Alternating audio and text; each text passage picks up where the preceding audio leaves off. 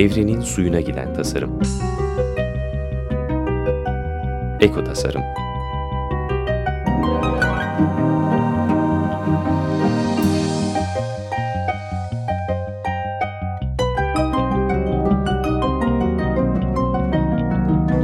Hazırlayan ve sunan Nurhan Kiyiler. Merhaba Açık Radyo dinleyicileri. Konuğum Emrah Kurum'la birlikteyiz. Hoş geldin Emrah. Hoş bulduk. Çevreci etkinlikler konusunda konuşacağız ama önce senden bahsedelim. Ben merak ediyordum hakikaten. Hem çok gençsin hem de bu çevre konularına veya diğer sosyal girişimcilik konularında elini taşın altına koyanlardansın. Yeşil girişimci diyebiliriz sana. Çevre mühendisisin. Evet. Orada da aslında hoş bir hikayen var. Ta Sivaslar'da değil mi? Bunları okudun. Aynen. Biraz öyle bir başlangıç oldu. İç Anadolu'dan İstanbul'a uzanan. Sivas'ta okudun. Sivas Çevre Mühendisliği mezunuyum aynen. Hı. Orada çevre mühendisliği okurken işte bir sürdürülebilirlik kavramı Eko IQ dergisi, sürdürülebilirlik anında Türkiye'nin ilk dergisi olan Eko IQ dergisi aracılığıyla tanıştım. Zaten bir alternatif. Onunla nasıl tanışmıştın peki, hatırlıyor musun? Ya ben bilim adamı olmak gibi bir hayalim vardı. Bilim teknik okuyordum sürekli. Fakat çevre mühendisliğini kazandıktan sonra bilim teknikteki çevre yazıları az gelmeye başladı bana. Bir iki kısa makale yer alıyordu. Onlar da çok doyurucu gelmiyordu. Yeni bir alternatif, işte soğuk, karlı bir kış gününde Sivas'tan İstanbul'a geldiğim bir günde Dudullu'da terminalde bir dergiyle gördüm. Peki bu kimin eseri diye böyle pelikanların petrole bulandığı bir kapak resmi vardı. Yeni bir daha ilk üniversite birinci sınıfta olduğum dönemler. Beni oradan yakaladı. Çünkü işin mesleki tarafı da vardı. İşin aktivist tarafı da vardı bireysel olarak beni rahatsız eden. Eko IQ işte yeşil meşil yazıyordu kapağında. Alıp neyse bilim teknik okuyorum zaten deyip Eko IQ'yu aldım, okumaya başladım. 6. sayısıydı Eko IQ'nun. Orada düşük karbonlu ekonomi, sürdürülebilirlik, karbon ayak izi gibi o zamanlar bana garip gelen kavramlardan bahsediyordu. Sonra okudukça süpermiş ya, tam aslında çevre mühendisliği background'u da olduğu için o konuda da bir şeyler yapabileceğimi gördüm. Okudukça her Eko IQ'yu, her sayısında birçok şey öğrenmeye başladım. İşte öğrenmeye başladıkça aslında da ya bizim aslında inanılmaz geniş bir alan varmış. Alternatifte birçok meslek yapabilirmişim mi gördüm. Onun üzerine okumaya devam ettim. Hı. Sonrasında Eko IQ'da işe başladım. İyicene beslendim. Program öncesi bana şey söyledin, o hoşuma gitti. Hani artı sonsuz ilgi alanın var. O yüzden de çevre mühendisliği bunu tatmin ediyor. Herhalde orman mühendisliği ve çevre mühendisliğiyle karşı karşıyaydı. Çevre daha iyi geldi. Aynen, biraz haylaz bir öğrenciydim lisede. Ders çalışmıyordum. 30 sorudan 13 Türkçe netiyle falan. Böyle garip, sadece bir iki mühendislik vardı. Çevre mühendisliği okuyunca içerisinde çok fazla disiplinlerden ders alıyoruz. İşte inşaat mühendisliği, maden mühendisliği, mikrobiyoloji gibi. Farklı bilimlerden ders almak benim çok hoşuma gitti. Şu an geri dönüp baktığımda hani bilinçli bir şekilde o genç profili olsaydı yine çevre mühendisliğini tercih ederdim. O açıdan çok iyi oldu. Çünkü farklı disiplinlerden ders alıyorsun. Onun sürdürülebilirlikle bağlantılı olduğu noktada zaten onun çok faydasını gördüm. Çünkü sürdürülebilirliğin İnanılmaz geniş paydaları var. Tüm paydalara bir şeyler yapabilmek için çok ciddi detayına girebiliyorsun. Bir de mühendis kimliği olduğu zaman işin sosyal tarafı, ekonomik tarafı, zaten çevreden gelen bir mühendislik tarafı da, mesleki de bir taraf var. Bunlar birleştiği zaman bayağı keyifli hale almaya başladı benim için. Değil mi? Peki bazıları bu sürdürülebilirlik kavramından sıkılmaya başladı. Kimisi için kirlenmiş, kimisi için bir şey ifade etmiyor. Sence hala geçerli bir terim mi? Ya sürdürülebilir, ya bazı kavramları çok kullanıldığı zaman dediğiniz gibi içi boşalıyor. Fakat hala değil, dokunulmadık noktalar var bana göre. İşte bu dokunulmayan noktalar neler olabilir? Bu alanda kendi çapımızda biz çevreci etkinlikler olarak aslında böyle bir şey yapıyoruz. birey, öğrenci ve iş dünyası arasındaki köprüleri çevre odağında çözüm üreten projeler hayata geçiriyoruz. Bize göre eksik kalan yanları tamamlıyoruz. Bunlar neler mesela? Üniversite öğrencileriyle uzmanları sürdürülebilirlik temelinde atölyeler yapıyoruz. Sektörde direkt projeleri hayata geçen uzmanlar öğrenciyken üniversite öğrencilerine gelip deneyim paylaşımı yapıyor. Bu da inanılmaz bir vizyon açımı oluyor. Onun dışında atıyorum çevre ve sanat buluşmaları yapıyoruz. Sanatın ciddi insanlara dokunduğu noktalar var. Ve sanatçının insanlar üzerinde çok ciddi dönüşüm etkisi var. O zaman biz ne yapalım? Çevre konusunda katma değer yaratmak istiyorsak, çevre konusunda bilinçli kişileri arttırmak istiyorsak, sanatçının bu özelliğini çevre odağında vurgulayıp atölye buluşmalar yapıyoruz. Nasıl bir dönüşüm gözlemledin orada sanat ve çevre konusunda? Ya aslında bunun bu çevre ve sanat ve diğer projenin de temeli benim mesleki aktivizm diye tanımladığım bir kavram var. Bir türlü kaleme alamadığım bir kavram. Toplumda değerli bir iş yapmak için sadece STK'larda çalışmak yeterliymiş gibi geliyor. Fakat her alanda sıkıntı olduğu için o bizim çevre konusunda ya da herhangi bir toplumsal ekonomik katma değer yaratmak istediğimiz duyguyu çalıştığımız sektörde de yapabileceğimizin bir çıktısı olarak atıyorum çevre ve sanat buluşmaları üzerinde konuşacak olursak bir sinemacıysan, yönetmensen çektiğin filmlerle eğer sen çevresel, toplumsal ya da ekonomik sorunlara dikkat çekiyorsan bu çarpan etkisi yaratıyor insanlar üzerinde. Yine Semih Kaplanoğlu'nun Ballı gibi mi mesela? Organik bir filmdi galiba. Hem de arı konusu vardı. İlki Rüya Arzu Köksal'dı. Bu Karadeniz'de otobanın yapılması sonrası orada yaşanan dönüşümü anlatan aslında çocukluğunun da oralarda geçmesi üzerine insanların aslında denizden uzaklaşınca çok ciddi sıkıntılar olduğunu gösteren. Yine tiyatroydu ikincisi. Fuat Onan vardı mesela. Palyaçoluk yaparak bu ikilim için çeşitli etkinliklerine de katılıp aslında çocukları da bu sürece dahil eden çok keyifli bir abimiz. Biz de bayağı sevdik. İnanılmaz güzeldi. Adı ne dedin? Fuat Onan. Hatta Ömer abinin bayağı arkadaşı Ömer Madra'nın. O vasıtayla tanıştık. Biz de iklim için etkinliğinde. Onun üzerine bayağı keyifli bir toplantı oldu. Çünkü 35 yıldır falan böyle bir çok ciddi geçmişi var ve fotoğrafları geçmiş. Arşivden fotoğrafları bakınca inanılmaz hoşuma gitti. Böyle siyah beyaza yakın ve çocukları geçmişten sürece dahil eden böyle keyifli atölyeler yaparak inanılmaz heyecanlandırmıştı mesela o bizi. Onun dışında şimdi çok büyük ihtimal Buket Uzuner gelecek.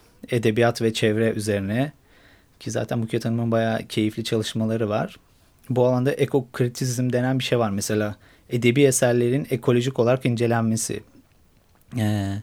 Bunun gibi çeşitli şeyler var. Sonra bir baktık ya aslında ciddi anlamda bu bakış açımız aslında doğruymuş. Onu gördük biraz süreçte. Şimdi o tip şeylere devam ediyoruz. Bu hani aktivizmin veya sosyal girişimciliğin hani her alanda yürütülebileceğinden bahsettin ya. Sen şanslısın sanırım ya da şansını yarattın. Hani yaptığın işte öyle bir şey. Yani sanayiyle hani üniversiteyi birleştirmek, ayrıca hani çevre konularının üzerinde durmak. Ne demiştin? 4 mü? Hani sistem 4 değil mi? Ya bu aslında klasik anlamda sadece bir tam aktivist duruş olabildiğince şey yapmaya çalışıyoruz. İçimizdeki o duruşu taze tutmaya çalışıyoruz. Fakat ciddi anlamda sorunu yaratan kaynağı ciddi anlamda dönüştüremiyoruz. Çünkü o ya da bu şekilde o kurumlarla ya da o soruna sebep olan kurumlarla aynı dili konuşamayabiliyoruz bazen. Direkt onları bu böyle olmaz deyip arkamızı da dönebiliyoruz. Biz burada biraz riskli bir yol seçtik galiba. Direkt onları da sürece dahil edip birlikte dönüşüm. Tabii bunun nasıl olacak? Biz de biraz yaşayarak göreceğiz. Hem genç bir ekibiz. Bu noktada onların da ihtiyacı var. Şimdi bizim bireysel olarak ciddi eleştiriler getiriyoruz şirketlere. Şirketler bu eleştirileri alıp eğer doğru şekilde çözüme giden yolda çözüm üretmeye çalıştığı zaman bir o vizyona sahip bir personel ihtiyacı var. O vizyona sahip personelin de çok ciddi bir geçmişi aslında bunları süreci takip edip bir geçmiş daha doğrusu bilgi birikimini bu yönde geliştirmesi gerekiyor. Fakat piyasada bize göre bu noktada sıkıntılar var. Çünkü sürdürülebilirlik Türkiye'de aslında yeni gelişen, hala gelişmekte olan ve süreç içerisinde öğrenmeye başladığımız bir kavram. Bu yüzden aslında bize göre hala yapılacak çok fazla şey var. Biz o yüzden birey, öğrenci ve iş dünyası, öğrencileri daha üniversite öğrencisi, üniversite sıralarındaki hikayenin iyi uygulama örneklerinden bahsediyoruz. Alternatif çevre mühendisliği atölyeleri yapıyoruz. Mesela benim de çevre mühendisliği olmamdan kaynaklı. Sanayide 30 binlik yatırımla yılda 350 bin kazanabiliyor. Sanayicinin biraz para odaklı baktığı için biraz söylemi de o yönde geliştiriyoruz. Fakat geri planda inanılmaz su tasarrufları, kimyasal azaltımları, elektrik azaltımları gibi çok ciddi çevresel, ekonomik ve sosyal faydaları olduğunu gördük. İşte bu tip iyi uygulama örnekleri Türkiye'de de çok fazla var. Bunları yaygınlaştırmak adına çeşitli şeyler yapıyoruz. İşte iş dünyası da o tip kafaya sahip personelleri zaten şirket içinde sayıları arttıkça şirketlere daha da güçlü ses çıkartabiliyorlar. Böylece bize göre daha katma değerli işler ortaya çıkıyor. Peki şunu merak ediyorum, hani bu Volkswagen konusu iş dünyası tarafından nasıl karşılandı? Hani bir çevre mühendisi gözüyle bakacak olursan. Ya bunu hem o özelde hem de aslında sürdürülebilirlik kavramı özelinde ben ele almak istiyorum. Bizim atladığımız bir nokta var. Direkt insanların ya da kurumların sürece adapte olmalarını bekliyoruz. Bu aslında çok iyi niyetli bir beklenti, fakat realitede çok inanılmaz zor bir şey. Çünkü organizasyonel yönetim ve organizasyonel öğrenme süreçleri inanılmaz zor. Bunu aynı fikir etrafında bir araya gelen biz gençler çevreci etkinlikler özelinde de yapıyoruz. Aynı dili, aynı şeye inandığımız halde bazen harekete geçme ya da sıkıntılar yaşayabiliyoruz. Bu noktada sürdürülebilirlik de öyle. Yine bu olaylar da öyle. İşte iyi niyetle atılmış yanlış adımlar olabiliyor. Tabii orada iyi niyet var mıydı, orası sorgulanır. Yani bu yüzden... Direkt yok galiba. Direkt yok bence de. Bir de sadece sanayi de etkilemiyor bu. Yani hani biz... Mesela sosyal sermaye denir ya, hani güven unsuru ve hep Almanları örnek gösterirdik. Hani kimi göstereceğiz artık bilmiyorum. O açıdan da, yani etik açıdan da yaralayıcı bir şey. Sadece sanayi veya çevre açısından değil. Ya, kötü bir olay ama bir bakımdan da oldu artık. İnsanlar her şeyi sorgulamaya başladı. Bu açıdan şirketler inanılmaz bir bence ders oldu o tip firmalara. Çünkü artık bu greenwashing denilen aslında yeşil badana olarak şirketlerin çevre kavramını kullanması, marketing aracı, pazarlama aracı olarak kullanması artık çok ciddi risk haline gelmeye başladı. Yine sürdürülebilirliğin Türkiye'deki yansımaları da öyle. Başlangıçta biraz daha ne yapabiliriz'i konuşurken ve görece çarpan etkisi düşük projeler hayata geçerken artık 1. yıl, 2. yıl, 3. yıl, 4. yıl artık abi hala aynı şeyleri mi konuşuyoruz? Hani ciddi anlamda toplumdaki bu işte sosyal etki denilen aslında toplumda bunun etkisinin karşılığı ne olabilecek sorgulanmaya başladı. Bu yüzden insanlar artık geri dönüp çok daha detaylı projeler yapıyor. Detaylandırınca işte sürdürülebilirliğin aslında inanılmaz farklı alanlara dokunduğu gerçeği ortaya çıkıyor. O yüzden tek bir alanda uzmanlaşıp ya da farklı alanları da gözeterek sistemsel aslında bir dönüşüm gerekiyor. Victor Ananias Buğday Ekolojik Yaşamı Dönüştürme Derneği kurucusu, çok sevdiğim bir sözü var. Biz hastalığa mahsus ilaçları üretiyoruz ama o hastalığı gidermek için bir şey yapmıyoruz. Sessizliği neşelendirmek için bir ses ortaya çıkarıyoruz. Bu ses başka birisi için gürültü haline alıyor gibi de çok doğru bir tespiti var. Yani o yüzden bizim sistemsel biraz daha bakış açılarımızı değiştirmemiz lazım. Doğada bir taşın bile yerinden değiştirmesini aslında çevresel bir etkisi var. İşte bunun toplam etkisine bakmak lazım ve diğer sistemlerle iletişimine. Bu da çok ciddi bir uzmanlık ve aslında takip gerektiriyor. Onu da nasıl yapacağız? Zamanla öğreneceğiz galiba. Peki bir müzik arası verelim. Tamam. Sana It's Not Easy Being Green şarkısını seçtim. Gerçi hani çok belki de oradaki green green değil ama olsun. Sonra devam edelim. Teşekkürler.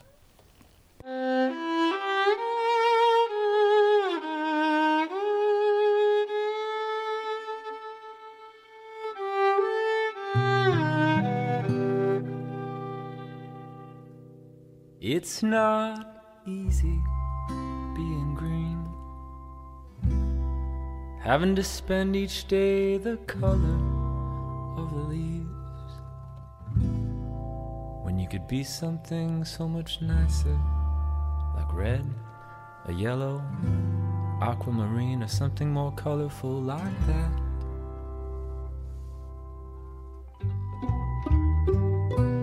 It's not easy being green. It seems you blend in with all kinds of ordinary things, and people tend to pass you over, 'cause you're not standing out like flashy sparkles in the water or stars in the sky.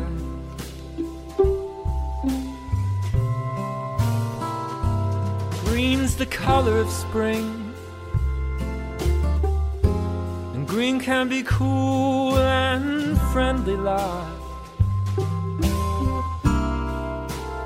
Green can be big like a mountain, important like a river, or tall like a tree. Green is all that you can be. It sort of makes you wonder why. Why wonder? Why wonder? Why wonder? I'm green. And that'll do just fine.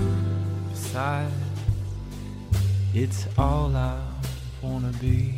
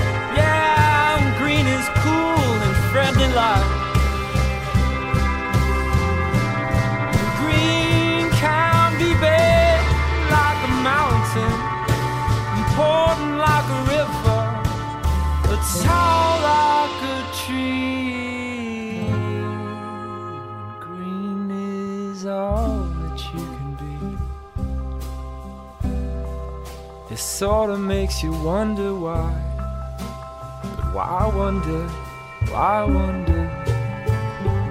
I'm green, and I think it's beautiful. And besides, that's all I wanna be.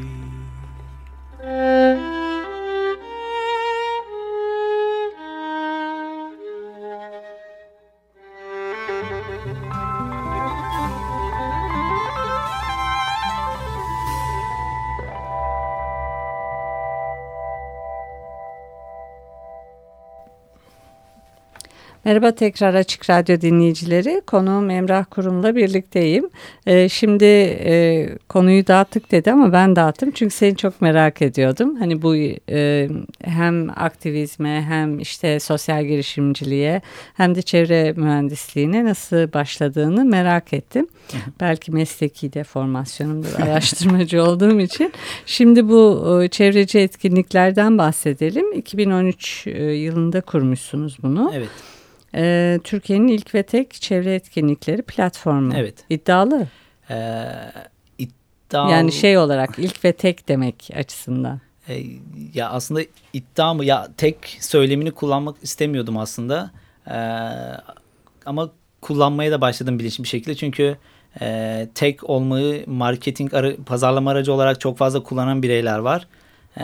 Tek kavramını duyduktan sonra hayata geçen projelerin aslında onlar yapıyorsa biz onlardan daha iyi yapabiliriz gerçeğinden yola çıkarak farklı insanlara da bu yola girme olasılığını düşündüğüm için öyle bir yol da seçtim.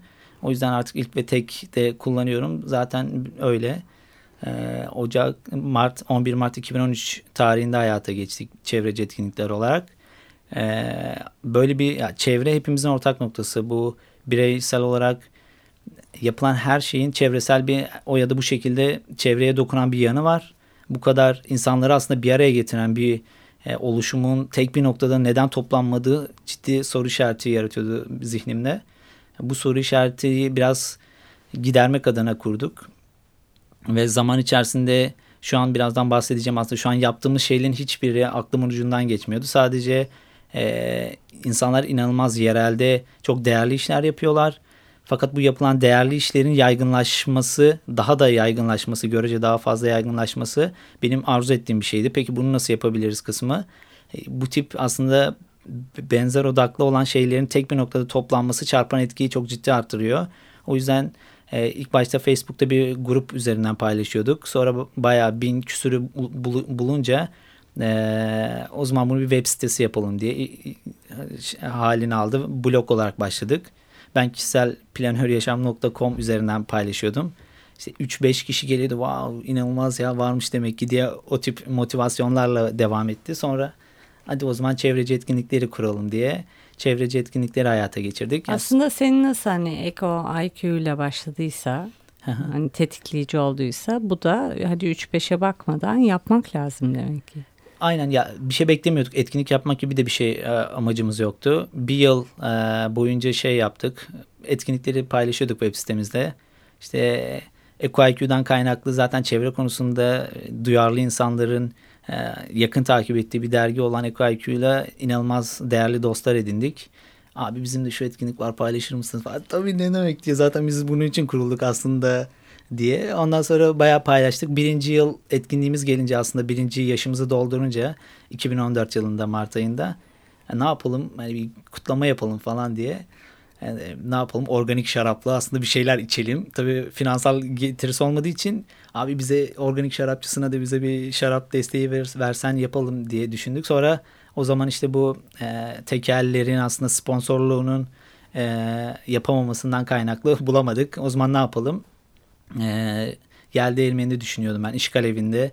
O zaman ilk hareketli olduğu zamanlar orada organik şarapla dostlarla bir araya gelip sohbet edelim.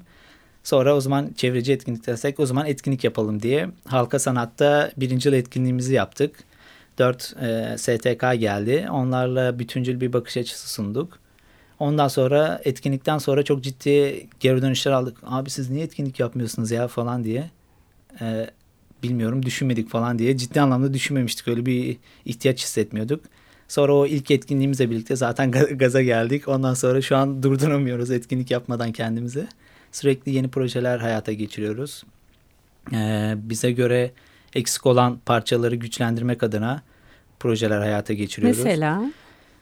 O zaman direkt çevreci etkinlikleri şu an dinleyiciler açısından hala ne yapıyor bunlar izlenimi gibi hissettim. O yüzden özetle çevreci etkinlikler sürdürülebilirlik temelli işleri yaygınlaştırma hedefi gözetiyor. Bu hedef doğrultusunda bir yerelde STK'ların yaptığı ya da bireylerin yaptığı etkinlikleri çevrecietkinlikler.com adresi üzerinden duyuruyoruz. İlk yaygınlaştırma kısmımız bu ve insanları bütünleştiren nokta da bu. Çünkü tek bir noktada Facebook, Twitter, Instagram, YouTube kanalı açtık. Video çekmeye bile başladık. Bu umudu yeşertenlerle insanlarla paylaşmak adına. 2. noktada bize göre sürekli bahsettiğim, bize göre güçlendirmesi gereken alanlarda projeler yapmak. Bunlarda neler yaptık mesela? Çevre ve sanat buluşmalarını yapıyoruz. Ve yaptığımız her projeyi minimum bir paydaşla yapıyoruz. Farklı bir paydaşla. Böylece işbirliği kültürümüzü de geliştirip aslında ortak akılla birlikte çözüm üretme konusu. Sürekli bahsediyoruz. Sürdürülebilirliğin çok fazla paydaşı var. Ve bu farklı alanlarda çözüm üretmek için neler yapılabilir diye o yüzden Halka Sanat projesiyle çevre ve sanat buluşmaları yapıyoruz. Alternatif çevre mühendisliği atölyeleri yapıyoruz. Mesleki üniversite öğrencilerini bu konuda farklı uzmanlarla buluşturmak adına. Onun dışında geleceğin sürdürülebilirlik liderleri projemiz hayata geçti. Akköy sponsorluğunda. Orada da üniversitedeki öğrencilerin aslında mesleki atıldıkları zaman ben bu sürdürülebilirlik kavramını şirket içerisinde çok daha yaygınlaştırmak istiyorum ya altyapısını oluşturmaktı. O hedefi gidiyor. İlkini yaptık onun da. Onun dışında çeşitli Türkiye'nin ilk ve tek çevre etkinlikleri atlasını yaptık. 2014 yılında mesela Türkiye'de kaç çevre etkinliği gerçekleşti? Bunların odağı neydi? Tahmini kaç kişi katıldı? Şehirsel dağılımları nelerdi diye. Aslında ya bunlar hepsi bir ihtiyaçtan, her proje özeline girip size uzun uzun anlatmam gerekiyor da anlatınca insanların kafası karışıyor. O peki yüzden bu ödülden böyle de bahsedelim, tamam, programı bitirmeden evvel. Bilgi Üniversitesi Genç Sosyal Girişimci Ödülleri 2015 10 finalisti arasında olduk. Çevreci etkinlikler, Türkiye'nin ilk çevre etkinlikleri platformu olarak bizi de o ödüle layık gördüler. Tebrik ederim. Sağ olun. Bizle birlikte 9 tane çok daha değerli proje daha var. Onların her birinin farklı alanlarda yine çalışıyor. Bilgi Üniversitesi, o da mesela eğitim süreci vardı. O da çok fazla besledi bizi. Emeği geçen Suat Özçağdaş'a, Sosyal İnovasyon Merkezi kurucusuna, yine Serdar Apaydın'a, direktörüne projenin çok teşekkür ediyoruz. Öğreniyoruz aslında bizim yaptığımız üst bir bakış açısıyla biz bunu biliyoruz, gelin size öğretmekten öte bizim şöyle bir niyetimiz var. Bu uğurda şöyle bir şeyler yapmayı düşünüyoruz. Sizce neler yapabiliriz? Direkt niyetimizi ortaya koyup çözüm üretmeye gidiyoruz. Peki çok teşekkürler geldiğin için, paylaştığın için.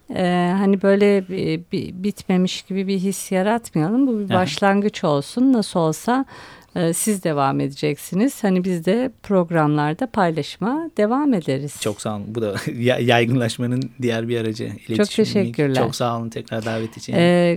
Kumandada da Barış'a teşekkürler. Bir sonraki programda görüşmek üzere. Hoşçakalın. Evrenin suyuna giden tasarım. Eko tasarım.